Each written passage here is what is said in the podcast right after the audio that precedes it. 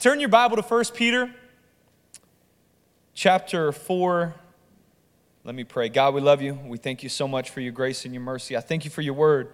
I'm excited to preach this word, Lord. I pray that it be special in the hearts and the lives of those who are in this very building today, God. Do a work in us, Lord. Help us, God. Uh, lift us up, give us hope, and, and bring new perspective to the table for us today.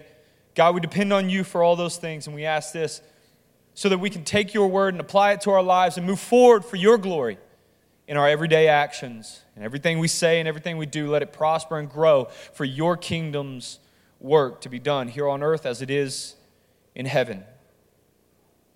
Lord, we love you and we thank you. We ask your guidance now in Jesus' mighty name. Amen. Today, I want to talk about uh, something that I think will be super impactful.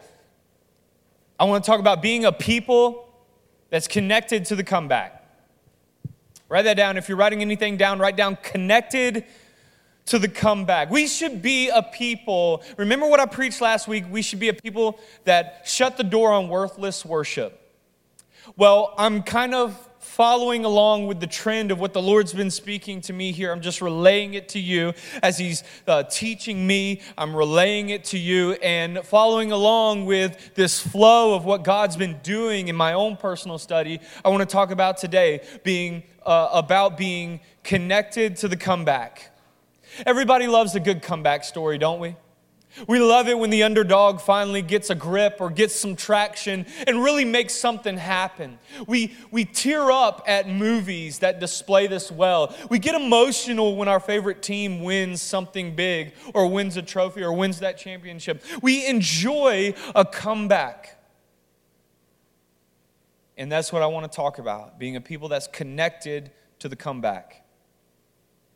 I don't know if you know it, but we're a part of one of those stories, and it's magnificent if you look at it with a magnifying glass. And in the end, you'll see that though we're connected to the comeback, the comeback's not necessarily about us, it's more about somebody else, our King, our, our great Savior, Jesus, but we get to be connected to the comeback. The Bible says in 1 Peter chapter 4 verse 7, the end of all things is near. Therefore be alert, somebody say alert. And sober-minded, somebody say sober-minded. Finish that verse for me. The end of all things is near. Therefore be alert and sober-minded for prayer.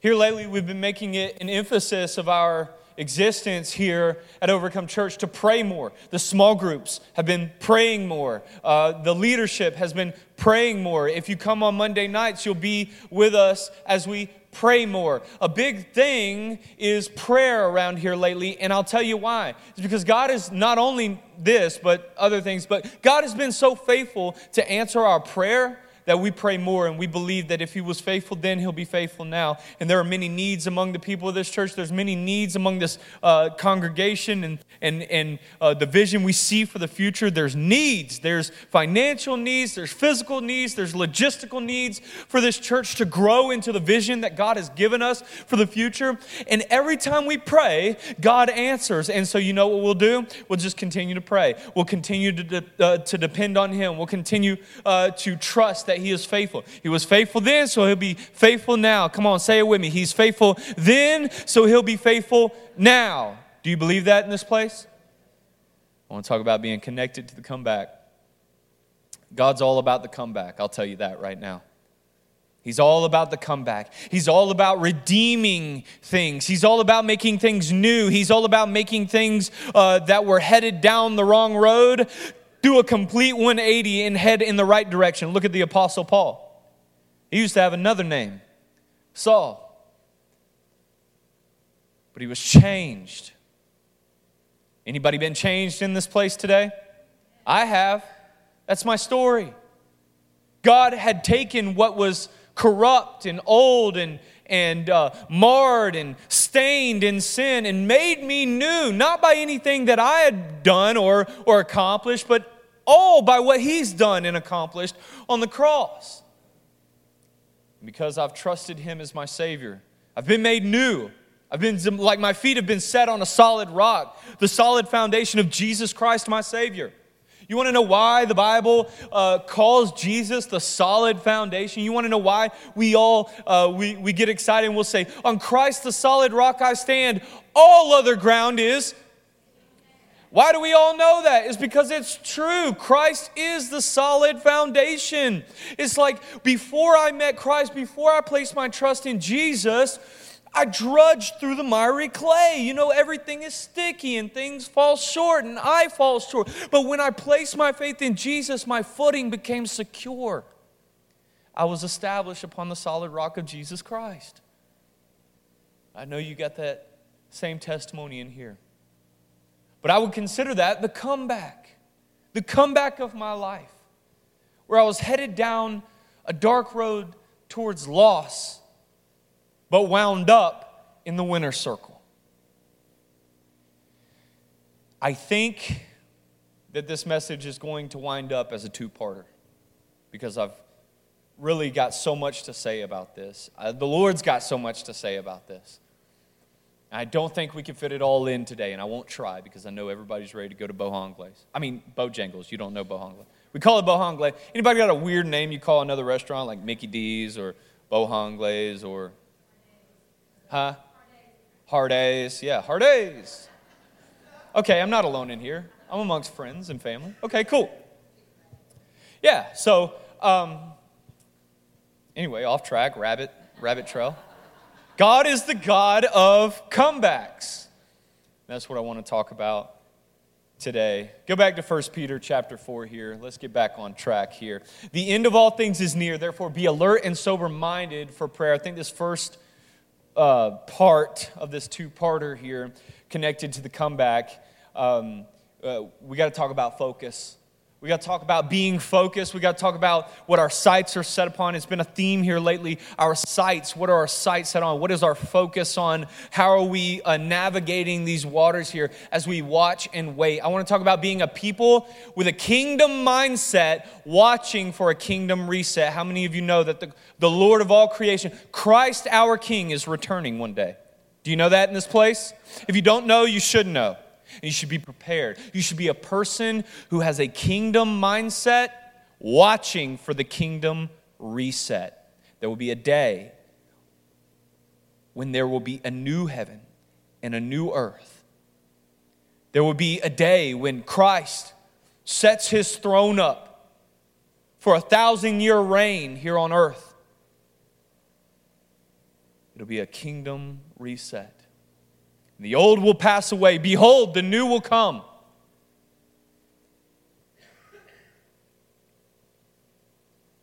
And I'm excited about it. But then again, I'm nervous. Because as somebody who preaches the gospel and shares the word of the Lord with people, there's this angst. I don't know if you feel it lately, but there's this angst among preachers. There's this angst among people who teach the Bible. It's like the Holy Spirit is giving us this urgency here in this season. Here in this time, the Holy Spirit's placed on us this urgency. If you don't feel it, you, oh my goodness, it's intense how the Lord is really just placing this urgency on me. And it's not like I've uh, not been, you know, like, oh, we should have a sense of urgency to tell the gospel, tell people about the word of the Lord. No, it's, it's different than that. I don't know how to really explain it, but God has really just been placing it inside me and on me, and I hope that He's doing the same with you this urgency to tell the world because the end of all things is near. And we should be focused for the sake of our prayers. We should be sober minded and self controlled for the sake of our prayers. You know, all good things must come to an end, and all bad things will never last forever. The Bible says the end of all things is near. Death follows closely to that which is alive. In other words, not to be so weird or direct, but sooner or later, our time will come to an end.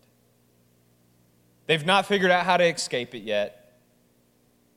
We're all headed for a transitional event that we call death.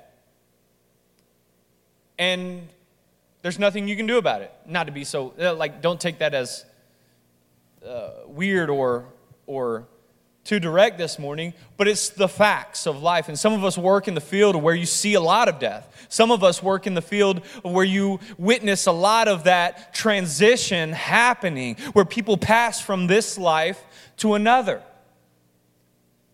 And so I, I, I know that our culture and humanity for years and years and years have been trying to either prolong life or figure out what that transition looks like or what it is or, or you know, uh, what it means. And so there's a lot of questions of what happens after death right? And uh, unfortunately, Christianity has been labeled as a comforter for that transition, right? People will write faith in Jesus off as uh, people just trying to feel better about uh, you know, that transition that's coming. But let me let you know something. Uh, Christianity and your faith in Jesus is not something just to make you feel better about the transition from this life to another. It's true, it's sure. And for the sake of your prayer, I hope you're focused because the end of all things is near, the Bible says. It's at hand. And you should be watching for the kingdom reset. We should be a people that's connected to the comeback in this way that we are a kingdom uh, we have a kingdom mindset and we are watching for the kingdom reset or watching for the Lord, laying wait and and watching while we're waiting, not being distracted by the world around us. Do you know how distracting the world is around us? Like every day is a new pandemic, and every day is a new um, worldwide catastrophe that's happening, right? It's crazy. If you turn on the news, it's wild. Every day is another thing. we've, we've gone to such a, an extent that now the government's talking about aliens. I don't know if we have any Alex Joneses in the congregation today. And I won't go down that rabbit trail. But what I will say is the end of all things is near. So be sober minded and self controlled for the sake of your prayers. I think if the end of all things is near, if Jesus' return is close, or at least closer now than it ever has been, the one thing I want to have put together, or the one thing that I want to know and make for sure that I have right, is my connection with the comeback. My, the, the, my connection with who's coming back. Amen? I don't want to be distracted. I don't want to lose my focus and get caught up with this nonsense, these distractions of the devil when there's a comeback. When there's a comeback, I want to be connected to the comeback. I want to have a, a kingdom mindset while I'm waiting on the kingdom reset. So, whether we like it or not, one day Jesus will crack the sky. And you don't know when it will be, and I don't know when it will be. But I know that one day the, the, the sky will crack, and at that moment we'll be caught up to be with the Lord in the air. And then there'll be that great war that Jesus will stand victoriously in. As death, hell, and the grave will be defeated again publicly. And all those who have placed their faith in Jesus will stand triumphant with him. This is why I say it's nerve wracking, but also very exciting. Because I know, like, ooh, it's one thing to be a man, right? And to be a husband, to be a father, be, you know, be a dad, and, and, and know that your family's there, is safe. Like, I know, like, Natalie just got saved at VBS. Praise the Lord. Last one. Last one done because me and Sandra ain't having no more kids. So, hey, yeah, Noah got saved. Natalie got saved. We're all baptized. Uh, Sandra's I hope she's saved. Uh, I know I am, right? I'm just joking at this point. I'm making light of the whole deal. But the, the fact of the matter is, like, okay, it's reassuring to me as a husband, as a father. It's like, okay, now I nurture this in them. I nurture this and we wait. We have this kingdom mindset and we wait and we watch for the kingdom reset because I know that the Kiser family, we're going to be in the triumphal victory of Jesus as the enemy is defeated for the last time. I'm getting into a little bit of prophecy. I hope you don't mind. But the end of all things is near. We should be focused instead of grumbling about things that don't suit us. instead of getting upset with uh, uh, things that don't matter, right? So and so wore that at church. I can't believe it. Take your eyes off of so and so and put them on Jesus. So and so said that. Why are we so apt to give grace everywhere else but the church? We don't want to give active grace. Let me tell you what David was an adulterer. He's a mighty man in the, in the Word of God, though. Paul, well, he killed Christians. God used him to write most of the New Testament. We'll give grace if it was past stuff, but we're not apt to walk in real time grace. We don't know how to give real time grace. And this is what I'll just say real quick and I'll move on quickly because I don't want to lose your attention here. But we ought to be a people that can give some real time grace, okay?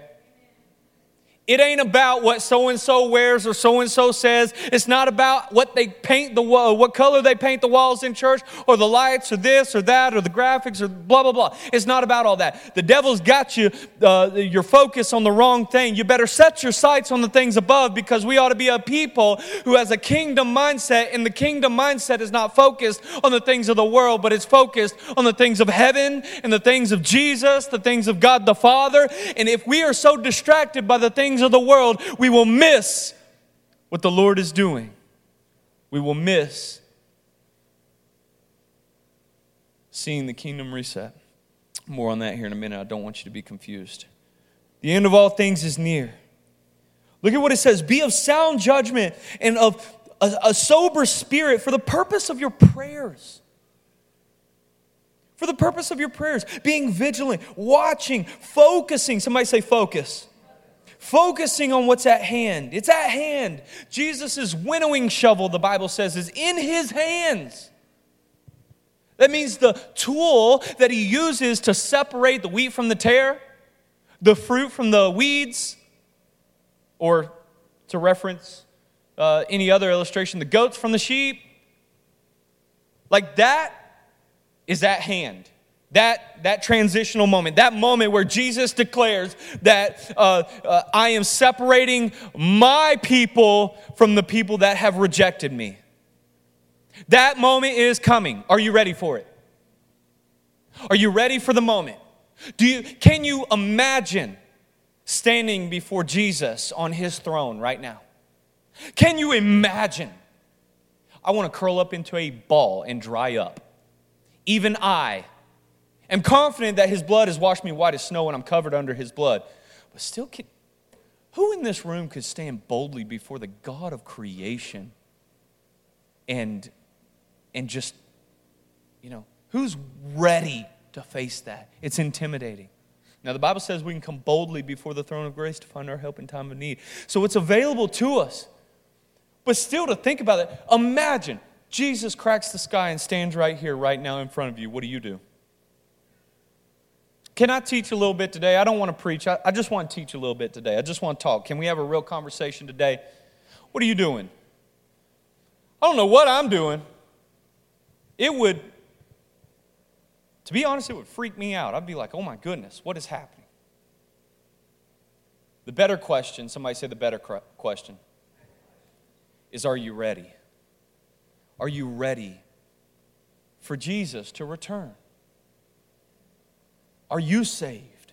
Are you secure? Have you been redeemed? Are you living a life that is focused on the kingdom uh, mindset? Are you focused on, uh, on, on Jesus and, and what, what He is doing, what He is doing in you, on you, and through you, what He is wanting for your life? Are you focused or are you distracted? Are you ready? Are you not?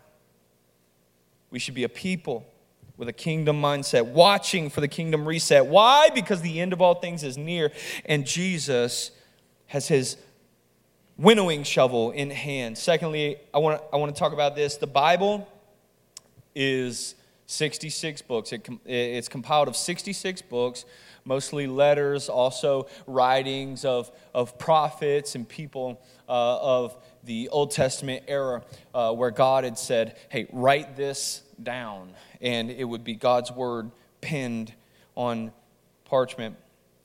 But the Bible is compiled of 66 books two comeback stories, I believe, and one overall narrative.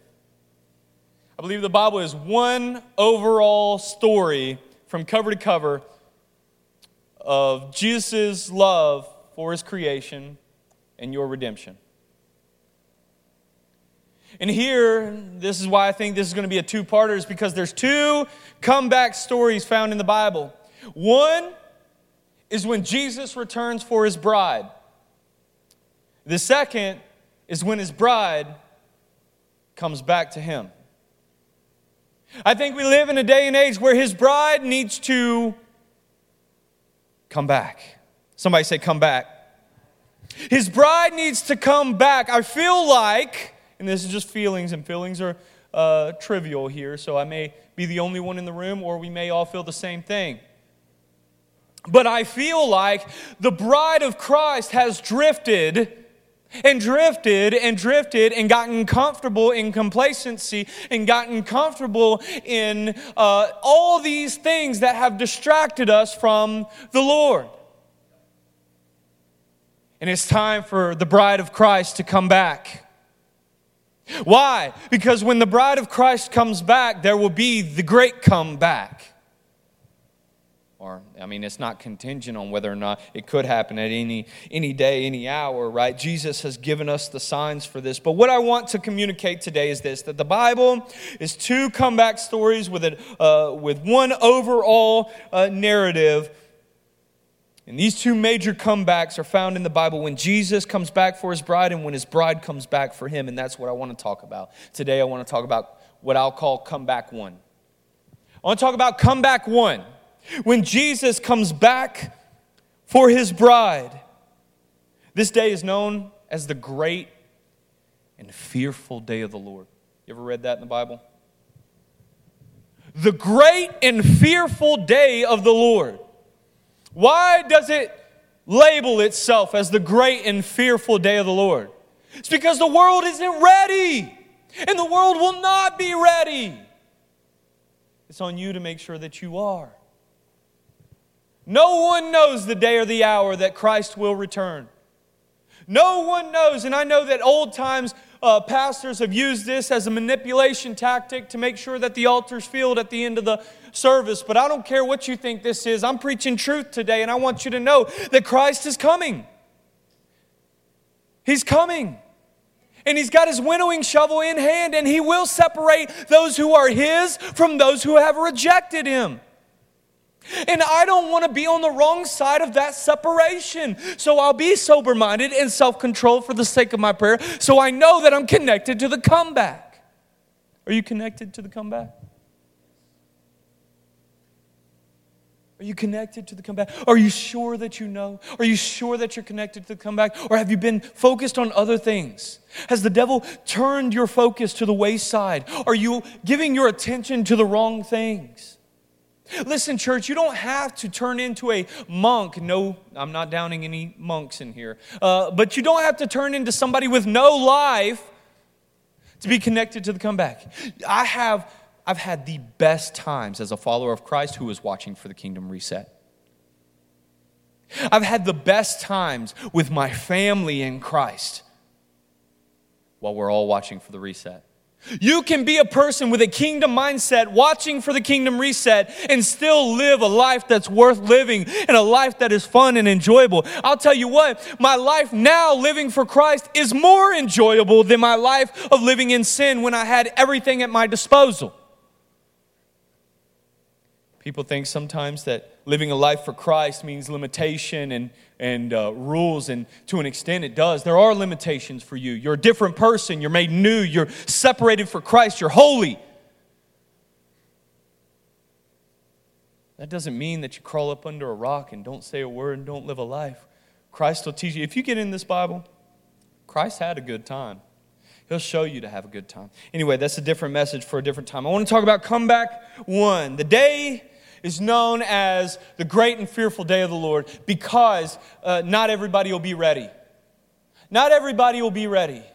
And I want to give you, there's six of these things, but I'm going to give you three today. I want to give you six in total things that uh, you need to know about the comeback. Six things that you need to know about Christ's return. There's no way, shape, or form that I could completely um, give you everything that the Bible says about Christ's return because it says a lot, and you wouldn't stay long enough to hear it all. But this is what I will tell you. One thing is that Jesus is coming back quietly. Jesus is coming back quietly. Turn your Bible to Matthew chapter 25. The Bible says this. I want to give you a parable here. I want to give you what Jesus said about the coming kingdom. Jesus said in Matthew chapter 25, verse 1 At that time, the kingdom of heaven will be like this. This is Jesus' explanation of the kingdom of heaven and its entry. At that time, the kingdom of heaven will be like this ten virgins who took their lamps and went out to meet the groom. Five of them were foolish, and five of them were wise. And when the foolish took their lamps, they didn't take oil with them. But the wise ones took oil in their flasks with their lamps. When the groom was de- uh, delayed, they all became drowsy and fell asleep. In the middle of the night, there was a shout, and here's the groom, and, and come out to meet him. And then all the virgins got up and trimmed their lamps. They were preparing, ready for the groom to come. The foolish ones said to the wise, Give us some of your oil. Oh no, their oil had ran out because our lamps are going out. And the wise ones answered, No, there won't be enough for us and for you. Go instead to those who sell oil and buy some for yourselves. And when they had gone to buy some, the groom arrived, and those who were ready went in with him to the wedding banquet. Uh, banquet and the door was shut. Later, the rest of the virgins also came and said, Master, Master, open up for us. And he replied, Truly, I tell you, I don't know you. Therefore, be alert, because you don't know either the day or the hour. Is anybody looking at this parable and saying, What? Jesus is coming back quietly. Now, this parable is very unique in its. Um, in its explanation here, the return of Christ and the coming kingdom, because here it's the image of uh, a groom who is coming and ten virgins who are waiting for their groom. The first question I would ask is why is there no uh, like bridal banquet that would customarily normally happen? They would not be waiting outside with lamps and oil, they would be uh, already set apart why is the groom late to the wedding? What's going on here? Why are five of them prepared for the coming of the groom, but then the other five are not? What's happening in this parable? And let me, let me try to explain it the best I can. What's happening is a lack of focus. Lack of focus. What's happening is, uh, let me paint the picture Jesus is coming to receive his bride but some of his bride is not ready to receive him. And the five who are ready with their lamps lay and they watch. But the five who are not ready or not connected to the comeback, so to speak, lack focus and they don't have enough oil for their lamps. And so the ones that aren't ready, they come and they say, Hey, give us some of your oil. And the ones that have oil say, No, we don't have enough for us and you. You're going to have to go buy you some new oil. And what will happen is the ones that didn't have the oil, they leave to go get new oil. And the groom comes and opens the door. And that door is a one time open deal. And then it is shut. And so the groom comes and he opens the door. And the ones who were there and ready with their oil comes in and they begin the marriage ceremony and they begin, they begin the, uh, the supper and the, and in the in the reception. And what happens is the door is shut. And so the other five, they come, and when they come now with their oil, now being prepared, or now having what they need, they come, uh, but the door is shut. And so they beat on the door and they're like, Groom, let us in, or Jesus, help us, let us in. And what he does, he opens the door, he says, Who are you? I didn't know you. Now, what I want you to know is that this parable is not about the oil. This parable is not about whether or not you got your oil.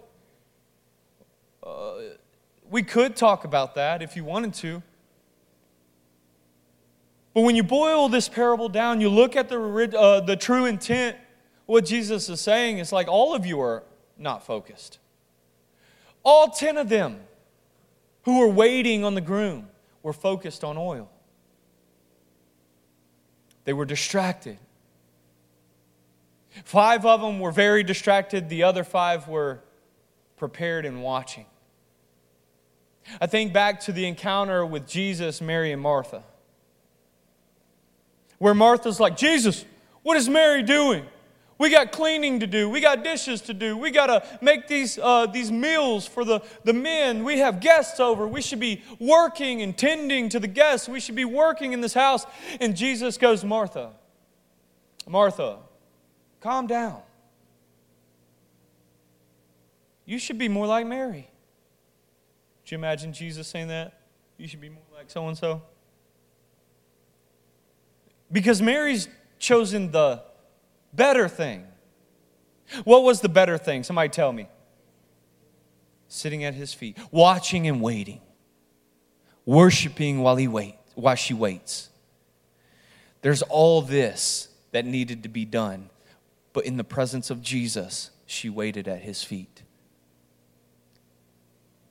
And this parable speaks to that. There are some of us who are doing the better thing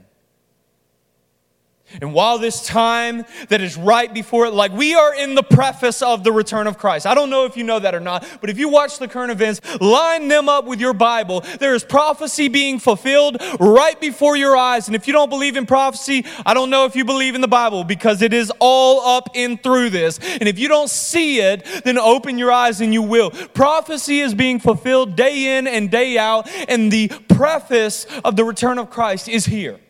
The signs in which Jesus had said to look for, and then you'll know things have begun, they're here. We've seen them. We're witnessing them now.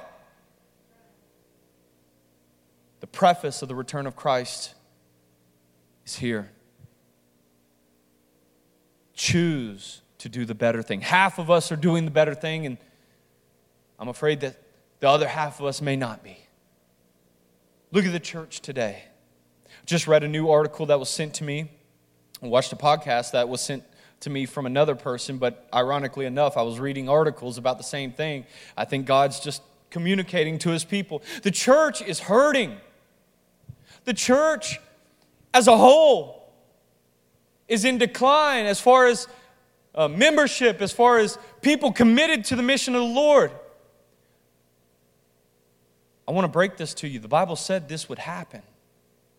There'd be a great falling away. There'd be a great uprising, but then also a great falling away. Have you not noticed that people that have uh, gone away from the Lord are drawing back nigh?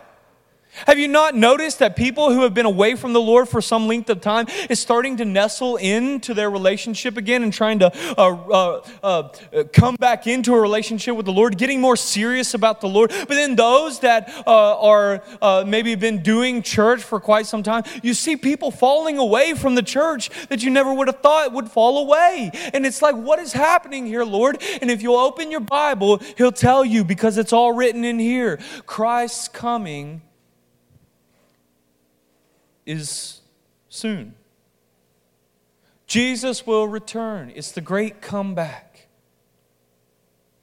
It's the great comeback. Are you connected to the comeback? Are you doing the better thing? Are you connected to the comeback in this way that you are focused, laser focused on what Jesus is doing in you, on you, and through you? Because if you're not, if you're distracted by anything that the devil has placed around you or on you or in you, you need to get out of that. You need to pray out of that. Pray out of that. Somebody write that down. Pray out of that. Say it to your neighbor. Pray out of that. Be sober minded and self control for the sake of your be sober minded and self control for the sake of your prayer. You got to pray out of that. Now, I'm going to just be honest in here. How many of us, or I, I would like for us to be honest in here, and you don't have to raise your hand, but how many of us skipped real prayer yesterday or the day before? How many of us go days in the week without praying? For every prayer you don't pray, I want you to know that's another brick in the wall, and I'm not singing Pink Floyd in here. The devil will build up in you doubt and distraction And he will cause you to lose focus on the, on the things of the kingdom with every prayer you don't pray. But the more prayer you pray and the more time you spend with the Lord, the more the devil can't touch you. The more the in, uh, influence of the enemy can't reach you. The more you cannot uh, lose sight. You can't lose sight of something that's right in front of you that you're looking at. You can't, you can't get lost if the GPS is accurate if the GPS is on and in front of you. You can't, uh, you can't get lost if it's mapped out in front of you. Who's the map? Who's the way, the truth, the life? Jesus. If you have your eyes set on Jesus, if you have your eyes set on the kingdom, if you have a kingdom mindset and you're watching for the kingdom reset, there's no way that you can lose your way because you're following the Lord. And He is the way. Does it make sense? We should be a people who are connected to the comeback. We should be focused on what the Lord is doing in us, on us, and through us, and around us.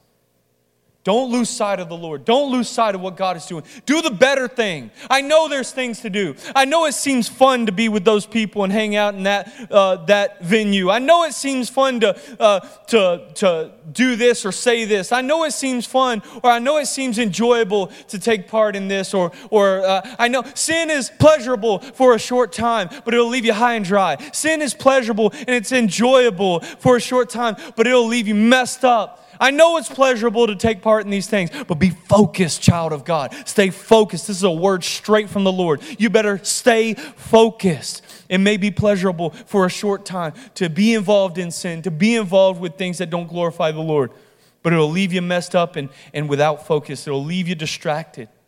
And it's time, it's high time that the people of God, the children of God, focus and get connected to the comeback. Secondly, Jesus is coming back quickly. It'll be quick, so quick. 1 Corinthians chapter 15, verse 51 says, Listen, I'm telling you a mystery. I'm telling you something that people can't wrap their minds around. We will not all fall asleep. In other words, everybody's not going to perish before Jesus comes back.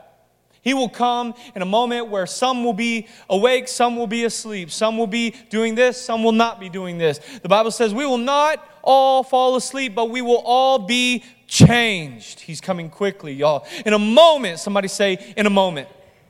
In a moment, in the twinkling of an eye, at the last trumpet, for the trumpet will sound and the dead will be raised incorruptible. And the last part here says, and we will be changed.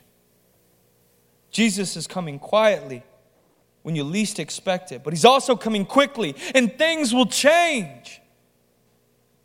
We will be changed. Did you know when you're caught up to be in the sky with the Lord, you will change?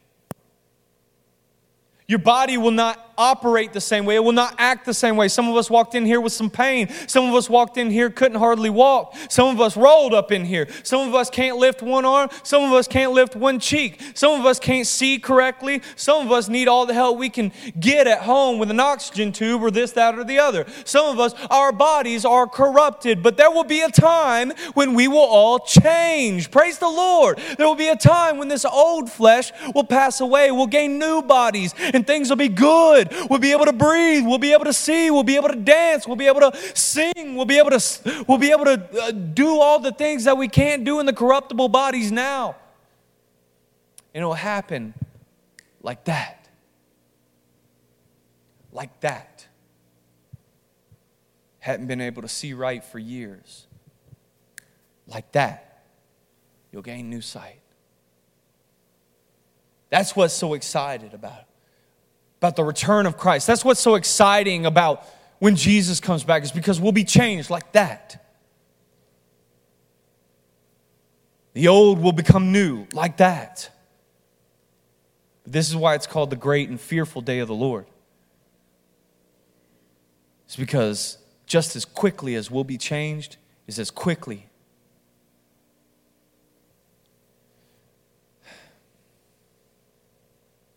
as it's hard to talk about. It, it, just as quickly as we'll be changed, as just as quickly as people will be judged. It's as quickly as you'll be separated. It'll happen like that, just like that. Everybody just blink right now, like that. Fast. And I know we put it off like, oh, we got plenty of time. But you don't. But you don't. You don't have that much time. And I'm not trying to be morbid in this place, but it's like you don't know. You don't have a clue what happens next. I could be here today and gone tomorrow. And Pastor Ben will pick up where I left off, and you guys will grow and be, uh, be amazing disciples of Jesus in this place, and it'll be amazing. But we don't know. We do know that it'll happen like that. So, because we know it'll happen like that, there's something to have joy in. We can take joy in the fact that we'll all be changed. We believe and trust in Jesus as our Savior. You'll be changed. All that body aching and hurting and all that's going to be gone. You'll be able to see, breathe. Uh, you'll, you'll have a song to sing. We'll lift up praises to the Lord right there in front of His face. There's a picture online that I love the most. I got a poster of it. Um, it it's called the first day in heaven. And it's a wonderful picture of a man or a female. They have it in both versions a man or a female. And it's literally just the expression of that first hug with Jesus. A lot of people say, when I get to heaven, I got some questions. A lot of people say, when I get to heaven, I'm going to jump for joy. A lot of people say, when I get to heaven, I'm going to shout, I'm going to sing.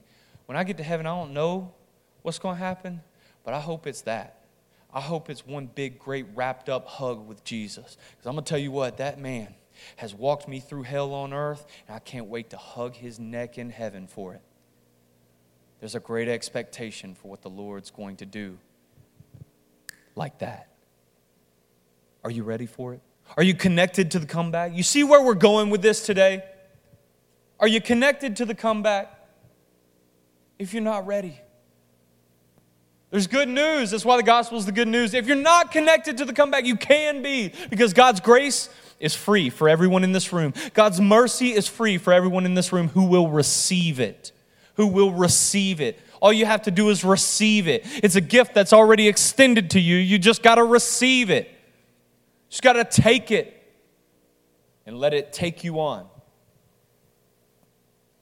Thirdly, Jesus is coming back conquering. He's coming back conquering. Revelation chapter 21, verse 1 says this Then I saw a new heaven and a new earth.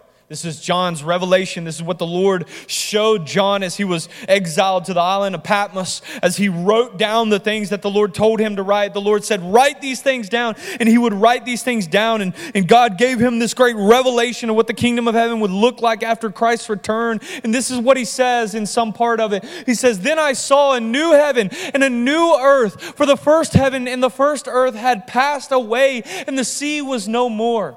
And verse 2 says this I also saw the holy city, the new Jerusalem, coming down out of heaven from God, prepared like a bride adorned for her husband. And then I heard with a loud voice from the throne Look, God's dwelling is with humanity. His throne is here, in other words, and He will live with them, and they will be His. They'll be His peoples. God Himself will be with them and will be their God. And verse 4 says this He will wipe away every tear from their eyes. And death will be no more. Grief, crying, and pain will be no more because the previous things have passed away. And then the one seated on the throne said, Look, I am making everything new. And he also said, Write, because these words are faithful and true. Verse 6 says this Then he said to me, It is done. Somebody say, It's done. I am the Alpha and the Omega, the beginning and the end. I will freely give to the thirsty from the spring of the water of life. Who said that before? Where did he say it? At a well with a woman? And here he is again referencing that same concept. Those who will receive it will receive the water of life from the well of water that will spring up inside of them if they would just receive the gift of the Holy Spirit. Jesus is coming back conquering. Now, this is what I mean by that. He says there'll be not another tear shed. there'll be not another pain felt. There'll be not another disorder. There'll be not another uh, uh, separate, uh, separating um, stereotype said. There'll not be any more pain. There'll not be any more arguing. There'll be not more uh, any more fighting. All that will come to an end. He said, "It is done." And when when Jesus says it is done, it will be done. He says there'll be no more of this pain. And so as I say that Jesus is coming back conquering, I want you to know that everything that has ever hurt you will no more. Everything that's kept you up at night will not exist anymore. Everything that's cause you to feel anxiety will no longer cause you to feel this way. Everything that has come against you, the oppressor, the enemy will be defeated. Everything that has conquered you will be conquered. Somebody give God a hand clap of praise for that. Everything that has hurt you will no longer hurt you. Everything that has ever caused you to fear will no longer make you afraid.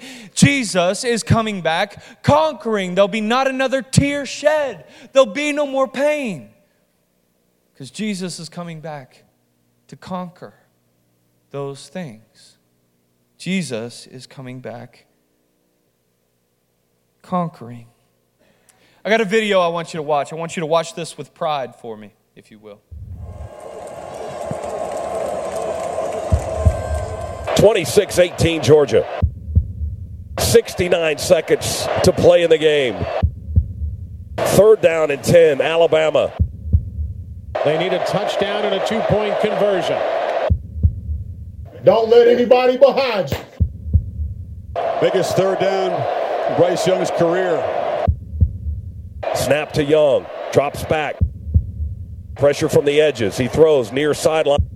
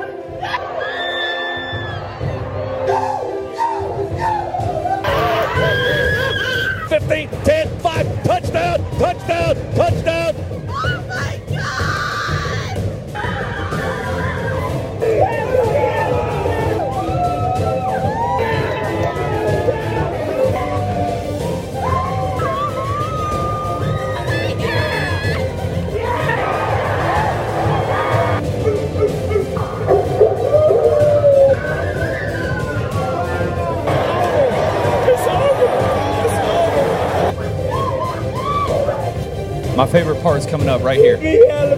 Yeah, baby.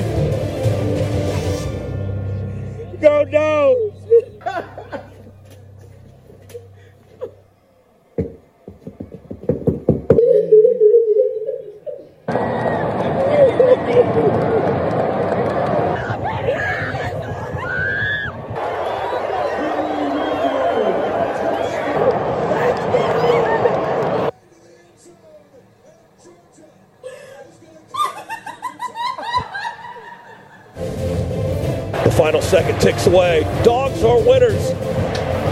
A national championship for a new generation of Bulldogs. Georgia is crowned the national champion for the first time in 41 years. Somebody give God a hand clap of praise for the Georgia Bulldogs in this place. Oh, what's wrong in here? Oh, Lisa, you were in here too. I'm surprised we didn't go running together. Now I want you to know something, church boy, that I had not in my now I've been a Georgia Bulldog fan since before Georgia Bulldogs were cool.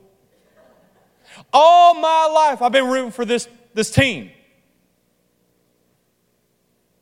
And boy, they had a comeback. Boy, I'm gonna tell you what, I'd been a loser for all my life, and then all of a sudden, we won the national championship because Ringo came over. Ringo saw the ball, and he was just like, nope, Alabama, and took it all the way back to the end zone. And what happened was, we had a chance. Now, we needed a two point conversion there. Chances were slim. But boy, Jesus came through. Amen. We got us a two point conversion. And we won the national championship, and it was amazing. For the first time in 47 years, Georgia had a national championship. And the best part about it is, it was against Alabama. we beat Alabama. And you're like, Austin, why are you so excited? because we beat Alabama and we won the national championship. And if you notice, every Georgia Bulldog fan in the world celebrated the victory almost as if we were on the field ourselves. It's because we were connected to the comeback. We had been rooting for the dogs, and it seemed like we'd always lose. It would seem like we would always fall short. It would seem like we'd never see the light of day with a national championship. And Ringo pulls the interception right out of his rear end. It goes all the way down to the uh, the uh, the the, um, the end zone. And next thing you know, we're celebrating. We're celebrating like we ran the, the touchdown. We're celebrating like we won the national championship because we were connected to that comeback. We'd watch for Lisa, you and I have been watching for years. We've been watching, and finally, we got the comeback. We got the, we got the touchdown. We got the national championship. And we say we, and don't tell us it ain't we. Us Georgia Bulldogs will say, We won the national championship back to back, might I add. We were connected to the comeback. Now, I know it's weird to bring football into church. But I want you to know that we're connected to a comeback. We're connected. Hey, church, I got a God who's coming back victoriously for me. And though it may seem like, God, you've been long suffering, it may seem like, God, I've been walking through this trial for too long. Oh, it may seem like, God, I don't know why you would let me deal with this pain. God, I don't know why I got to suffer through these consequences. God, I don't know why I got to see this or, or experience this. But one day, church, there, there, we got a God that's coming back. We got a God that is on the comeback, He's on the return, and He will make everything new. And next thing you know, like that. Just like that, everything will be made new.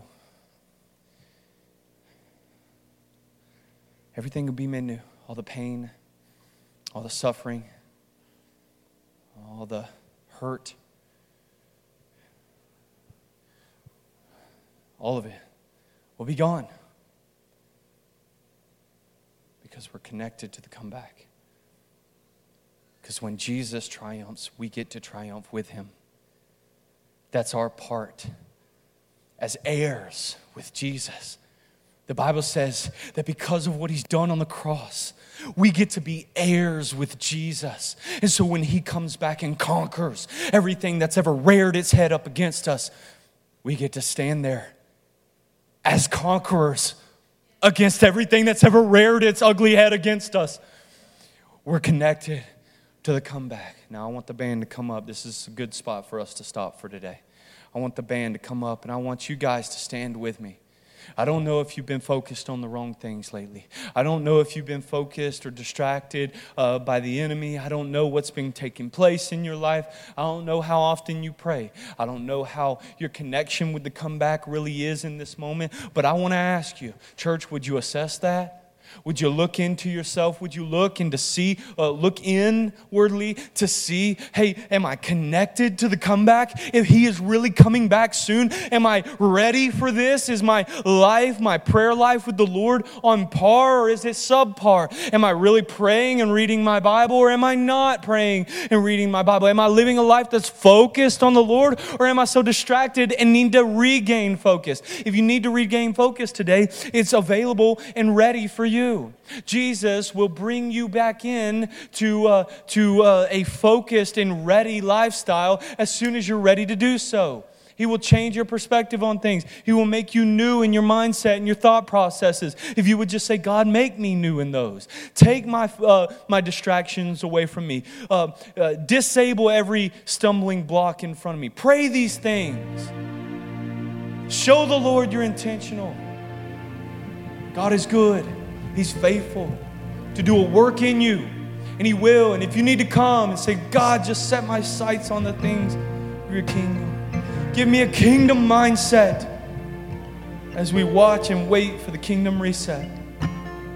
If you would come so boldly and so intentional like that before the Lord, I promise you, He'll lift you up. He'll give you new perspective. He'll, he'll build that faith up inside of you. Go forward, trusting in the Lord. Go forward, knowing that He may crack the sky every day, any day, rather. He may crack the sky any day. But we don't know what will happen. We may fall asleep. We may leave this earthly body before He cracks the sky. Who knows? But no matter what happens, we have joy that He will make all things new, like that. Like that. Hey, it's Pastor Austin. Thank you so much for joining us today, and thank you for joining in on what God is doing right here at Overcome Church. I want to ask you something. Would you consider giving to the ministry here at Overcome Church? We are looking for new ways and opportunities to expand the gospel message preached from this pulpit. We are looking for all the ways God wants to use us to reach people like you and people like me and people around the world. And so if you would like to join in with this ministry and truly impact the people that this ministry touches, would you please consider uh, giving safely online, or maybe you want to uh, send a check by mail to our P.O. box, or, or maybe the next time you're here in person, would you consider giving either in the offering plate or, or in the kiosk. Either way, you can choose one of these three ways to give to the ministry here, and it will be stewarded well and it will be used to uh, truly impact the community around us for the name's sake of Jesus Christ, our Lord. I hope this message has given you good perspective, new perspective. I hope you can go now throughout the rest of your day with new thought and new determination to serve the Lord. Thank you so much for joining us here at Overcome Church. We love you. We can't wait to see you next time.